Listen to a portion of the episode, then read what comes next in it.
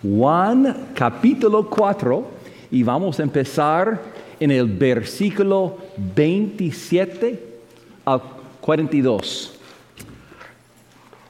Hay una planta que existe en Bolivia y Perú que se llama la reina de los Andes y puede crecer hasta 50 pies de altura y cuando está maduro se cubre de pétalos hermosos blancos.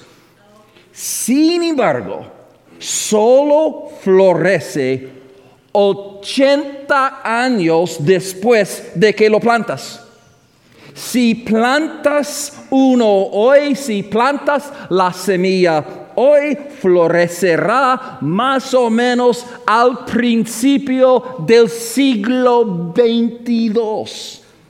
Así que la persona que planta la semilla de la reina de los Andes lo hace sabiendo que alguien más que probablemente ya no haya nacido la verá fructificar.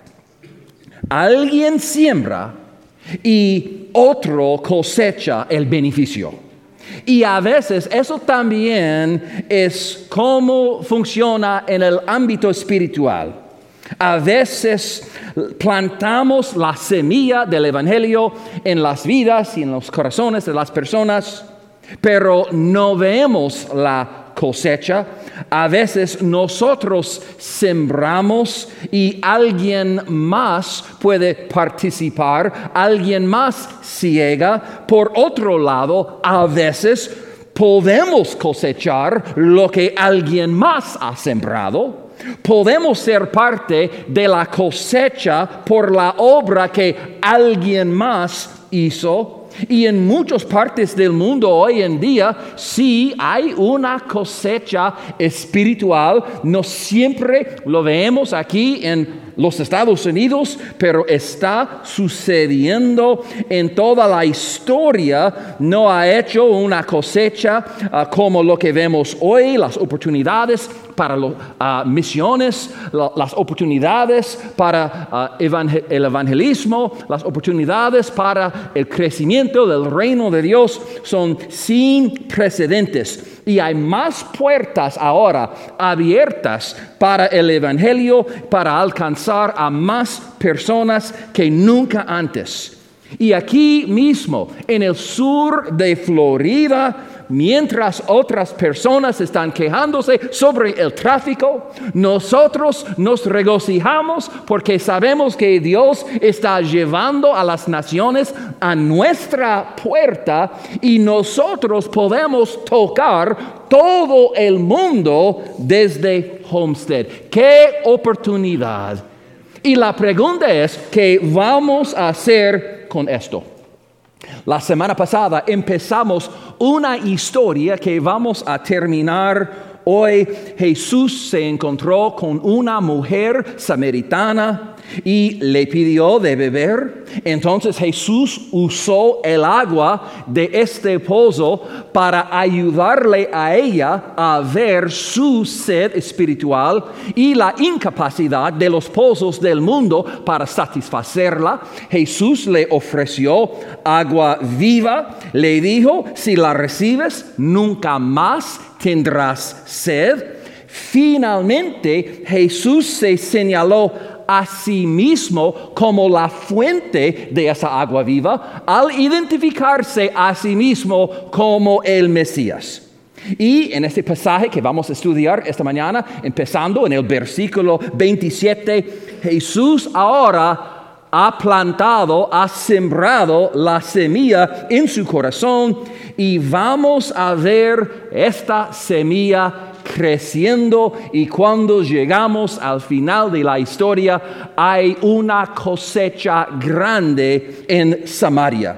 ¿Y cuántos de ustedes creen que lo que Dios hizo allá, Él también puede hacer aquí?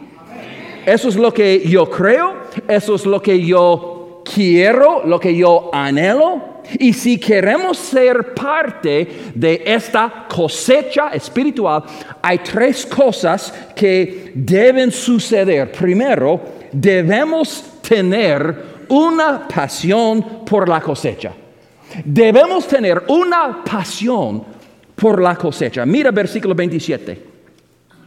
En esto vinieron sus discípulos y se maravillaron de que hablaba con una mujer. Sin embargo, ninguno dijo, ¿qué preguntas? o ¿qué hablas con ella? Recuerden, los discípulos todavía estaban conociendo al Señor y todavía ellos no están acostumbrados a ver las mujeres tratadas con respeto. Ellos tuvieron que aprender eso de Jesús. Versículo 8, 28, ah, entonces la mujer dejó su cántaro y fue a la ciudad y dijo a los hombres, venid ved a un hombre que me han dicho todo cuanto he hecho. ¿No será este el Cristo? Entonces salieron de la ciudad y vinieron a él. Es interesante y también es un poco poético que la Biblia dice que esta mujer, al aprender que Jesús es el Mesías, ella dejó su cántaro y fue a la ciudad. Y recuerden, este pozo es un símbolo de lo que ella había hecho en su vida, tomando de los pozos del mundo, pero ya no necesita el agua de esos pozos porque ella acaba de conocer a Jesús. Y parece que Jesús le dijo más de lo que está escrito en Juan capítulo 4. Ella ah, observó que Jesús tuvo un conocimiento sobrenatural sobre ella. Jesús sabía cosas sobre su vida que él no podía haber sabido naturalmente y ella concluyó correctamente que Jesús es el Mesías. Y entonces la Biblia dice que ella se fue a la ciudad para anunciarlo a los demás. Y es interesante, esta es la misma persona que caminó día tras día, media milla fuera de la ciudad para sacar agua del pozo de Jacob para evitar a la gente del pueblo y ahora ella se apresura a la ciudad para decirles que ella ha encontrado el Mesías. Y ella todavía no sabe mucho de teología. Ella todavía tiene muchas preguntas. Ella no podía decirte dónde Caín consiguió su esposa. Pero ella sabe que ha tenido un encuentro personal con Jesús y normalmente cuando alguien ha tenido un encuentro personal con Jesús, no puede guardárselo para sí mismo. Y yo quiero que nos centramos por un momento en lo que Jesús dijo a sus discípulos sobre este encuentro con esta mujer samaritana. Mira versículo 31. Entre tanto, los discípulos le rogaban diciendo, Rabí, come. Él les dijo, yo tengo una comida que comer que vosotros no sabéis. Entonces los discípulos decían unos a otros, ¿le habrá traído alguien de comer? Los discípulos dejaron a Jesús al lado del pozo porque Jesús estaba demasiado cansado para ir con ellos y ahora ellos regresan y es como si Jesús es una persona diferente. Cuando se fueron, Jesús estaba cansado. Cuando regresaron, estaba fortalecido. Cuando ellos se fueron, Jesús tenía hambre y ellos regresaron y ahora Él está satisfecho. Cuando ellos se fueron, Jesús tenía sed, pero ahora ellos regresaron y está refrescado. Y los discípulos estaban confundidos y se miran el uno al otro y dicen, Jesús ya tiene su propia comida. ¿Alguien le dio un taco? a Jesús, ¿qué está pasando? Lo que estaba pasando es que Jesús estaba guiándoles a una lección que él va a compartir en versículo 34. Jesús les dijo, mi comida es que haga la voluntad del que me envió y que acabe su obra. Jesús dijo que hacer la voluntad de Dios y hacer la obra de Dios es como comida para Él. Y en este caso, en Juan 4, ah, la voluntad de Dios y la obra de Dios se refiere a la cosecha, la cosecha de almas en Samaria que necesitaban a Jesús. Y sí, cuando Jesús llegó a Samaria, él tenía hambre, él tenía sed, él estaba cansado, pero cuando Jesús conoció a la mujer samaritana y cuando él empezó a hablar con ella sobre agua viva y cuando él vio sus ojos empezando a abrir y cuando Jesús vio en ella las primeras chispas de fe y cuando ella entendía finalmente que Jesús es el Mesías, de repente su hambre fue reemplazada por un santo entusiasmo. Y de repente Jesús no estaba pensando en comer porque su pasión por la cosecha era más grande que su hambre por la comida.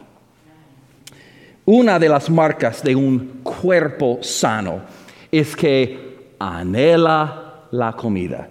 Y sí, claro, algunos de nosotros anhelamos comida más que otros, pero es una historia diferente.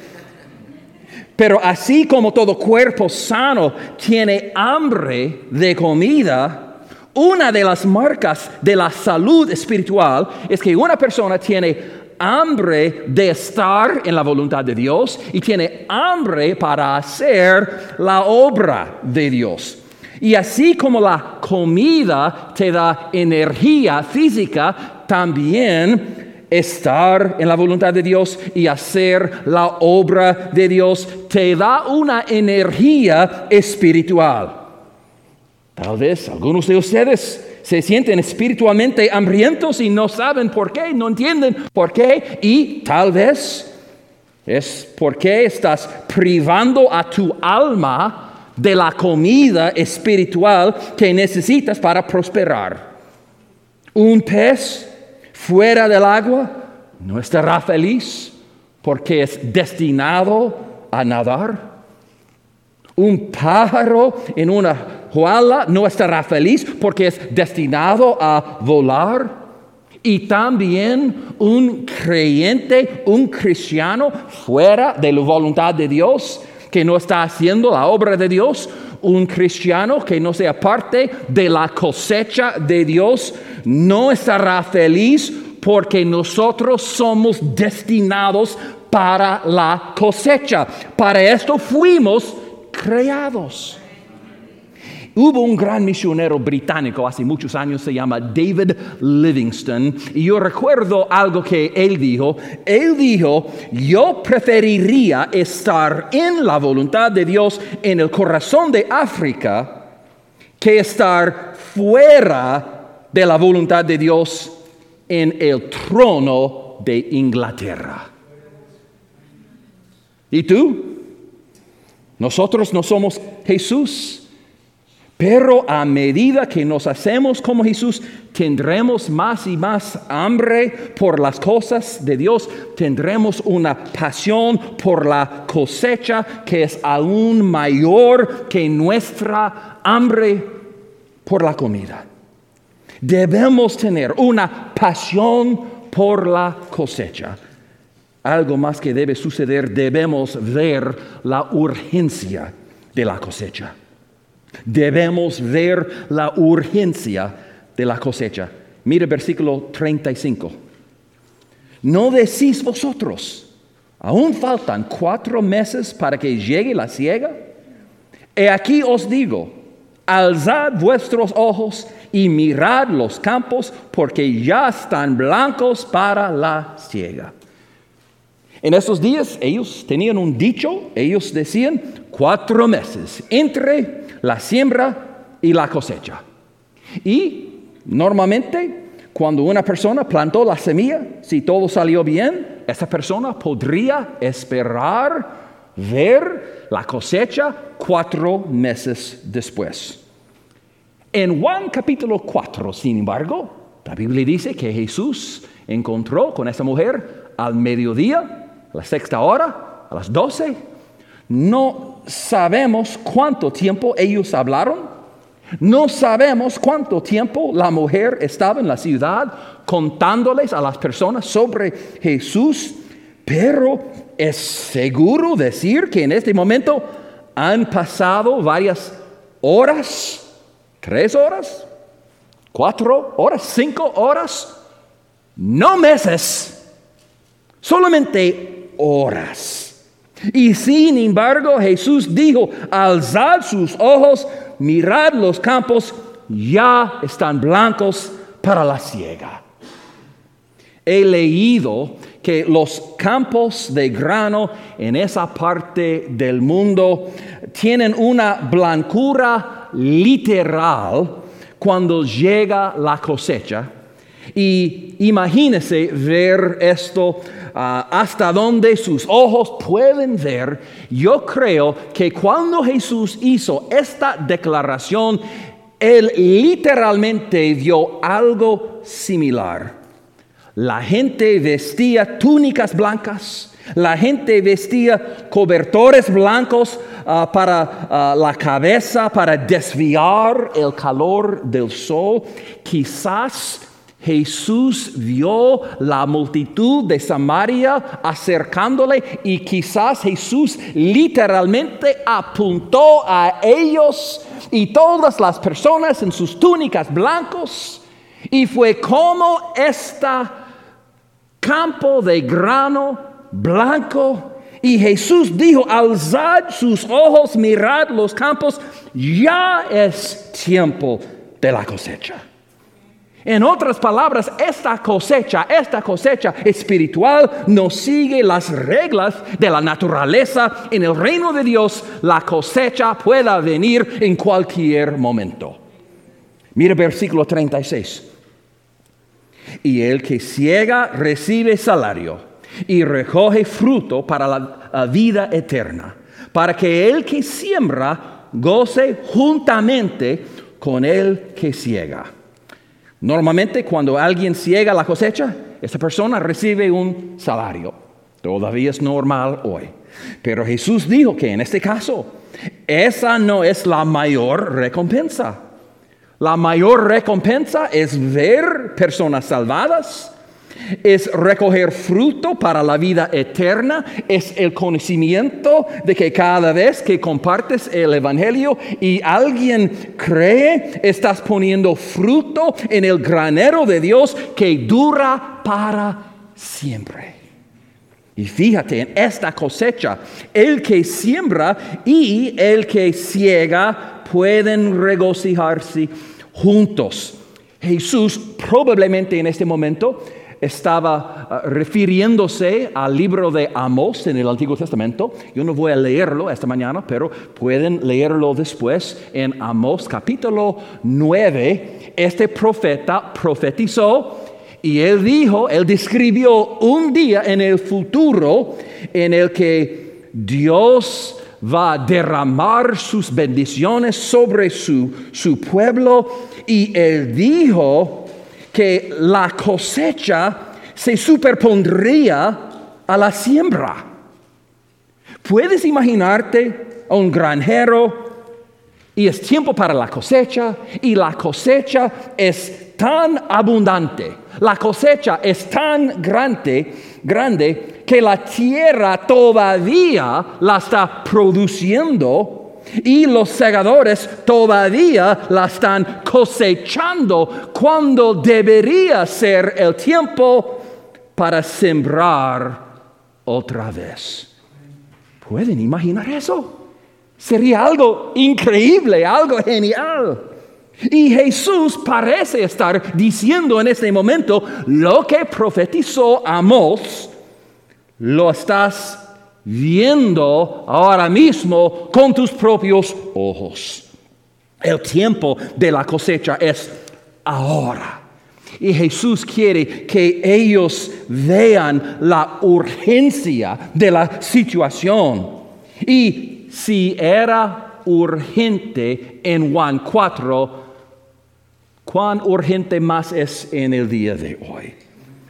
¿Ustedes entienden que la población mundial superó 8 billones de personas recientemente?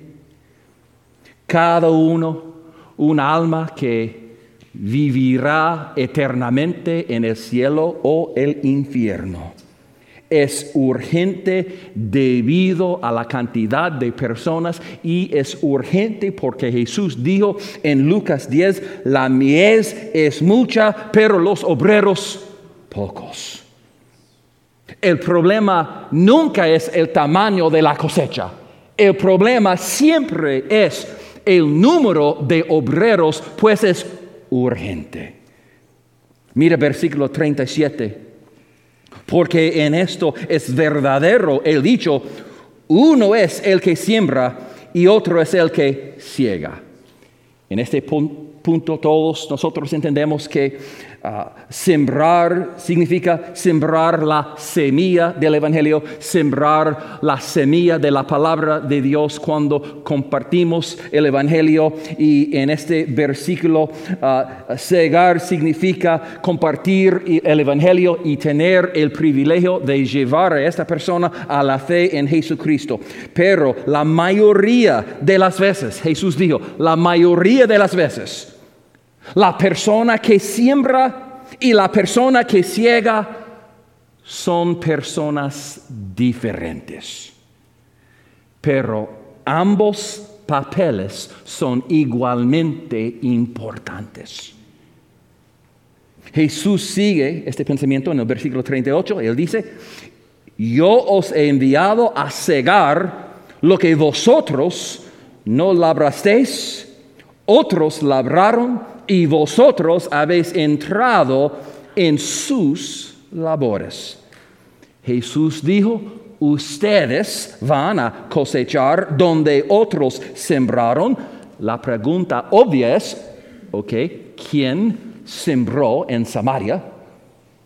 Jesús sembró la semilla en la mujer de esta mujer, en el corazón de esta mujer. Y la mujer samaritana, ella sembró la semilla del mensaje de Jesús con los demás en la ciudad de Sicar. Yo creo que también podemos decir que toda profeta que había predicado sembró la semilla. Juan el Batista, él había sembrado la semilla y no se detiene ahí porque la Biblia dice que algunos años después, en el libro de Hechos, en capítulo 8, recuerden Felipe. Felipe se fue a Samaria y allí en Samaria había un gran avivamiento y muchas personas respondieron y fueron salvos. Y esto pasó porque alguien sembró antes de la llegada de Felipe. Y la cosecha que vemos en el libro de Hechos capítulo 8 sucedió debido a las personas sembrando en Juan capítulo 4. Yo vi un ejemplo de eso recientemente. Ah, ustedes saben que eh, yo fui a Cuba en Caibarien en noviembre y cuando yo estaba en Cuba yo tenía el privilegio de conocer a esta mujer se llama Ana María Magdonada y en este momento yo saqué esta foto con mi teléfono. En este momento ella tenía 99 años y ella cumplió, ah, ah, tuvo un cumpleaños hace un par de semanas. Ah, yo le pregunté, ¿qué quieres para tu cumpleaños? Y ella me dijo, por mi cumpleaños, por 100 años solamente, yo quiero una quinceañera. Yo espero que ella recibió su quinceañera 85 años tarde, pero está bien. Pero ella compartió su testimonio conmigo. Y Ana María me, me dijo de todas las personas en su vida a lo largo de los años que compartió el Evangelio con ella. Muchas veces Dios puso personas en su vida que sembró la semilla de la palabra de Dios pero recientemente, gracias a Dios, a través de nuestros misioneros que respaldamos en Caibarien, uno de los misioneros una vez más compartió el Evangelio y esta vez ella finalmente recibió y entregó su vida a Cristo.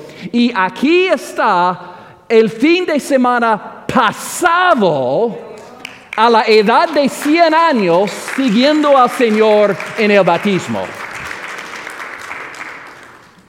Pero mira, alguien sembró y alguien más cosechó, pero todos podemos regocijarnos.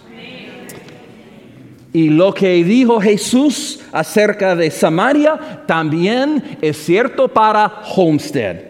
Levanta tus ojos, mira la cosecha, está aquí ahora mismo. Déjame preguntarles, ¿qué ves cuando ves a la ciudad de Homestead? ¿Qué ves cuando ves tu vecindario? Maestros, ¿ves solamente estudiantes o ves un campo que está listo para la cosecha? Si tienes un negocio, ¿solamente ves clientes o ves un campo que está listo para la cosecha?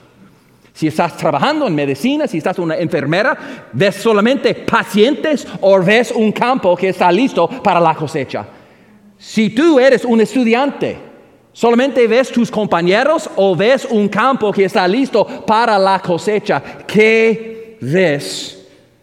Debemos ver la urgencia de esta cosecha alrededor de nosotros. Eso nos lleva a una última cosa podemos estar seguros del éxito de la cosecha. Podemos estar seguros del éxito de la cosecha. Mira el versículo 39. Y muchos de los samaritanos de aquella ciudad creyeron en él por la palabra de la mujer que daba testimonio diciendo, me dijo todo lo que he hecho. Entonces vinieron los samaritanos a él y le rogaron que se quedase con ellos y se quedó allí dos días. Y creyeron muchos más por la palabra de él. Los samaritanos rechazaron la mayoría del Antiguo Testamento. Los samaritanos solamente creían en los primeros cinco libros del Antiguo Testamento. Los samaritanos tenían su propio templo en su propio monte, los americanos estaban esperando su propio Mesías. El hecho de que ellos abrazaron a Jesús, un Mesías judío, fue un milagro. Pero la cosecha fue exitosa. Y asimismo Jesús dijo que este evangelio del reino será predicado en todas las naciones, en todos los pueblos. Y la Biblia nos dice en Apocalipsis 7 de todas personas de toda tribu y nación, idioma y lengua estarán representados alrededor del trono. Si esta cosecha será exitosa. Mira versículo 42. Y decían a la mujer, ya no creemos solamente por tu dicho, porque nosotros mismos hemos oído y sabemos que verdaderamente este es el Salvador del mundo, el Cristo. Le llamaron el Salvador del mundo y el Cristo. Y esta es la primera vez en la Biblia que alguien ha hecho esta declaración, que Jesús es el Salvador del mundo. Esta declaración fue hecha por la primera vez. ¿Dónde? En Samaria. No por los sacerdotes, no por los fariseos, ni los saduceos, ni los escribas, ni el Sanedrín, no fueron los líderes religiosos, los samaritanos, los rechazados. Ellos le declararon que Jesús es el Salvador del mundo. Y ellos no supieron mucho acerca de Jesús. En este punto Jesús no todavía había revelado todos sus planes para morir en una cruz. Pero con esta declaración ellos mostraron que sí entendían ciertas cosas sobre Jesús. ¿Y qué entendían sobre Jesús los samaritanos? Ellos mostraron que entendían que Jesús era el Mesías, el Cristo, Cristo significa literalmente Mesías, que Jesús es el que Dios había prometido, el que cumplió las escrituras. Ellos entendían que Jesús vino a salvar, Él es el Salvador más que un profeta, más que un maestro más que un buen ejemplo para seguir. Vino a salvar. Ellos también entendían que Él es el único Salvador. Noten, ellos no dijeron que Él es un Salvador para el mundo ellos dijeron que Él es el Salvador y noten que Él no dijeron Él, él es el Salvador de Israel, el Salvador de Samaria. No, ellos dijeron Él es el Salvador del mundo y eso lleva a algo, algo más que ellos entendían, que la salvación que ofrece Jesús, eh, Jesús es para todos.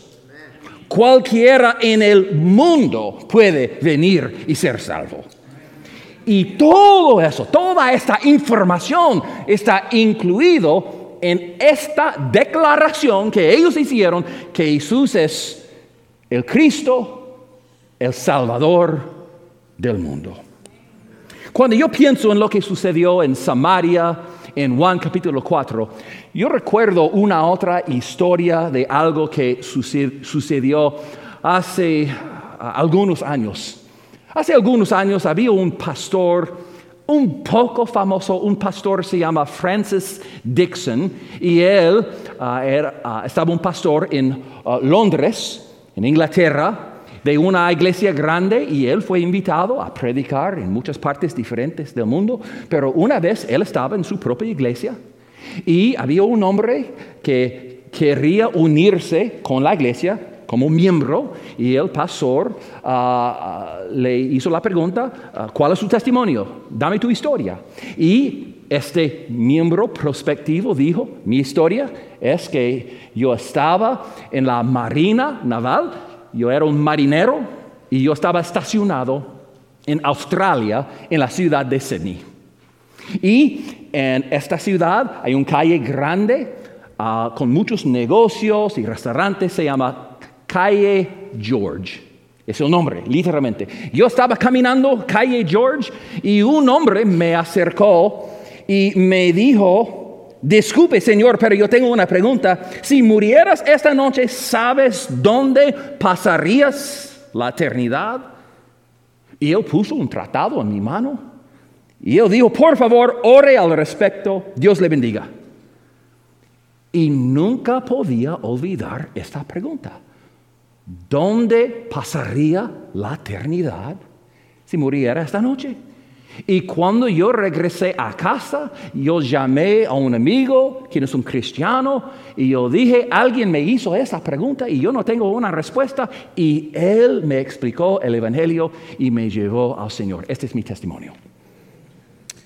Dos semanas después, este mismo pastor, Francis Dixon, él tuvo la oportunidad de predicar en Australia, pero en una otra parte, el otro lado de la Australia. Y estaba en una cruzada y después de uno de los servicios, después de la llamada, una mujer estaba al frente y este pastor estaba aconsejándole y él hizo la misma pregunta, ¿cuál es tu testimonio? ¿Dónde estás con el Señor? Y ella dijo, ah, sí, yo soy salva, mi testimonio es que yo estaba en Sydney Y yo estaba caminando calle George y yo no sé quién, pero un hombre me acercó y me hizo esa pregunta. Ah, por favor, discúlpame, pero ah, ah, ¿sabes dónde pasarías la eternidad si murieras esta noche? Y él me dio un tratado. Cuando yo regresé a casa, yo leí el tratado y entregué mi corazón al Señor. Y este pastor pensaba, ¿cómo es posible? Conocer dos personas diferentes en dos continentes diferentes con el mismo testimonio de conocer a Jesús a través de la misma persona en Australia. Algunos años después, Francis Dixon estaba predicando en Jamaica y él contó la historia de conocer dos personas diferentes en dos continentes diferentes y ambos conocieron a Jesús a través del testimonio de la misma persona en Australia y alguien en el, servicio dijo, yo también, yo estaba un marinero y yo estaba estacionado en Sydney y yo estaba caminando esta calle, calle George. Y un hombre me hizo esa pregunta y yo empecé a orar sobre eso eventualmente yo entregué mi vida a Jesús. Él predicó en Atlanta, Georgia, en una conferencia de capellanes. Y después de su mensaje, cuatro capellanes le acercaron y dijeron, sí, somos, er, estamos marineos y estábamos estacionados en Sydney hace 30 años, hace 20 años y estábamos caminando calle George y un hombre nos hizo esta pregunta. Y ahora estamos creyentes y ahora estamos en el ministerio. Él tuvo la misma experiencia cuando él estaba predicando en India. Incluso en India, él encontró a alguien que dijo, yo también, yo recibí a Cristo ah, debido al testimonio de este hombre, muchos años después. Francis Dixon tuvo la oportunidad, él fue invitado a predicar en Sydney, Australia. Y él dijo, yo sé lo que yo voy a hacer. Yo voy a buscar y yo voy a encontrar este hombre, este fulano, yo no sé quién es, no conozco su nombre, pero yo voy a encontrar este hombre en calle George. Y cuando él llegó a Sydney, él preguntó al, pastor, ¿conoces a alguien? Yo no, no conozco su nombre, pero ¿conoces a alguien que siempre está en calle George, en el centro de la ciudad? Y esta persona siempre hace la misma pregunta. ¿Sabes dónde pasarías la eternidad si murieras esta noche? Y distribuye tratados. Y este pastor dijo, oh sí, claro, yo le conozco. Su nombre es Frank Jenner, él dijo. Él dijo que es, este hombre, Frank Jenner, también era un marinero hace muchos años pero él pasaba todo su tiempo libre por décadas caminando calle George en la ciudad de Sydney, pero tú no vas a encontrarle en calle George ahora porque ahora él es un anciano. Y él tiene una enfermedad. Y él no puede salir y ya no puede evangelizar. Pero dos días después, Francis Dixon se fue a la casa de Frank Jenner y tuvo la oportunidad de conocerle. Y él dijo, hermano Frank, yo quiero que sepas que yo he predicado en toda parte del mundo. Y en toda parte del mundo he conocido a personas que conocieron a Jesús debido a tu testimonio y tu obra y tu ministerio en Calle George. Y Frank Jenner empezó a llorar porque él dijo que él había trabajado en calle George para cuatro décadas. Y eso fue la primera vez que alguien le dijo que alguien había recibido a Cristo debido a su testimonio. La primera vez.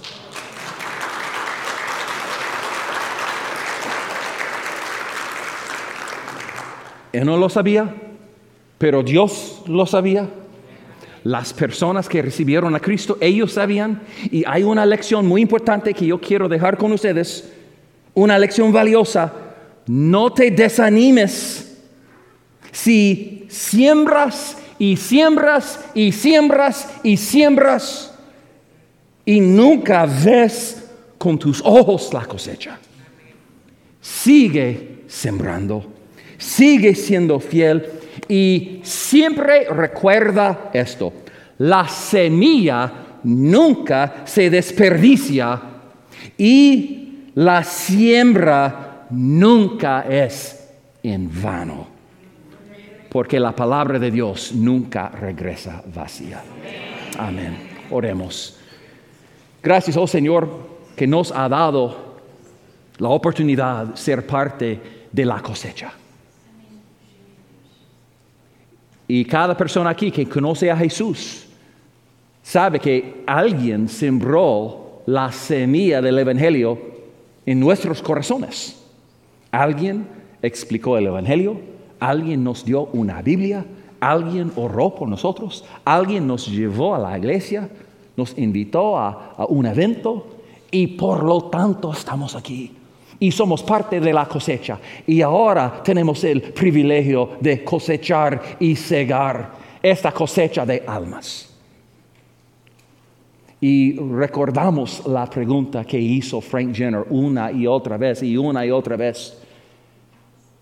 Señor, si hay al menos una persona en esta congregación, si hay una persona mirando este mensaje en línea y no sabe dónde pasaría la eternidad si muriera esta noche, toca en la puerta de su corazón.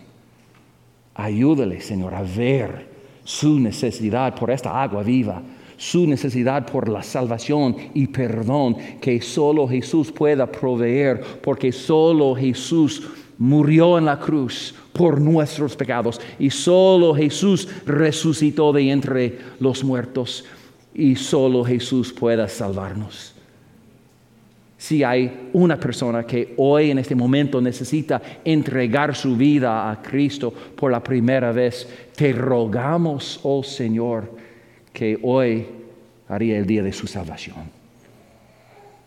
Ayúdanos cada persona aquí a aplicar lo que hemos leído, lo que hemos oído a nuestras vidas Ayúdanos a seguir sembrando incluso cuando no podemos ver los resultados, cuando no podemos ver con nuestros ojos la cosecha. Ayúdanos a confiarte a ti con los resultados. Y lo oramos todo eso en el nombre de Jesús.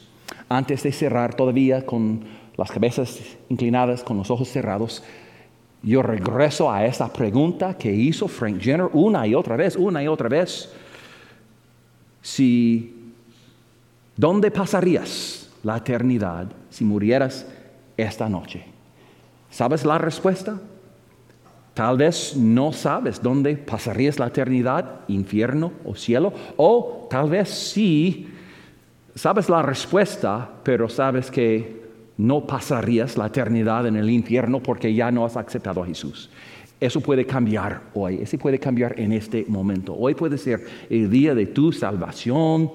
En este momento puedes tomar esta agua viva que Jesús describió. Si en este momento necesitas entregar tu vida a Jesús, si quieres aceptarle como tu único Señor y Salvador, si estás listo y dispuesto y en este momento a entregar tu vida a Jesús y entiendes que Él murió por ti, Él resucitó, pues solo Él, Jesús, el Hijo de Dios, solo Él puede salvarte.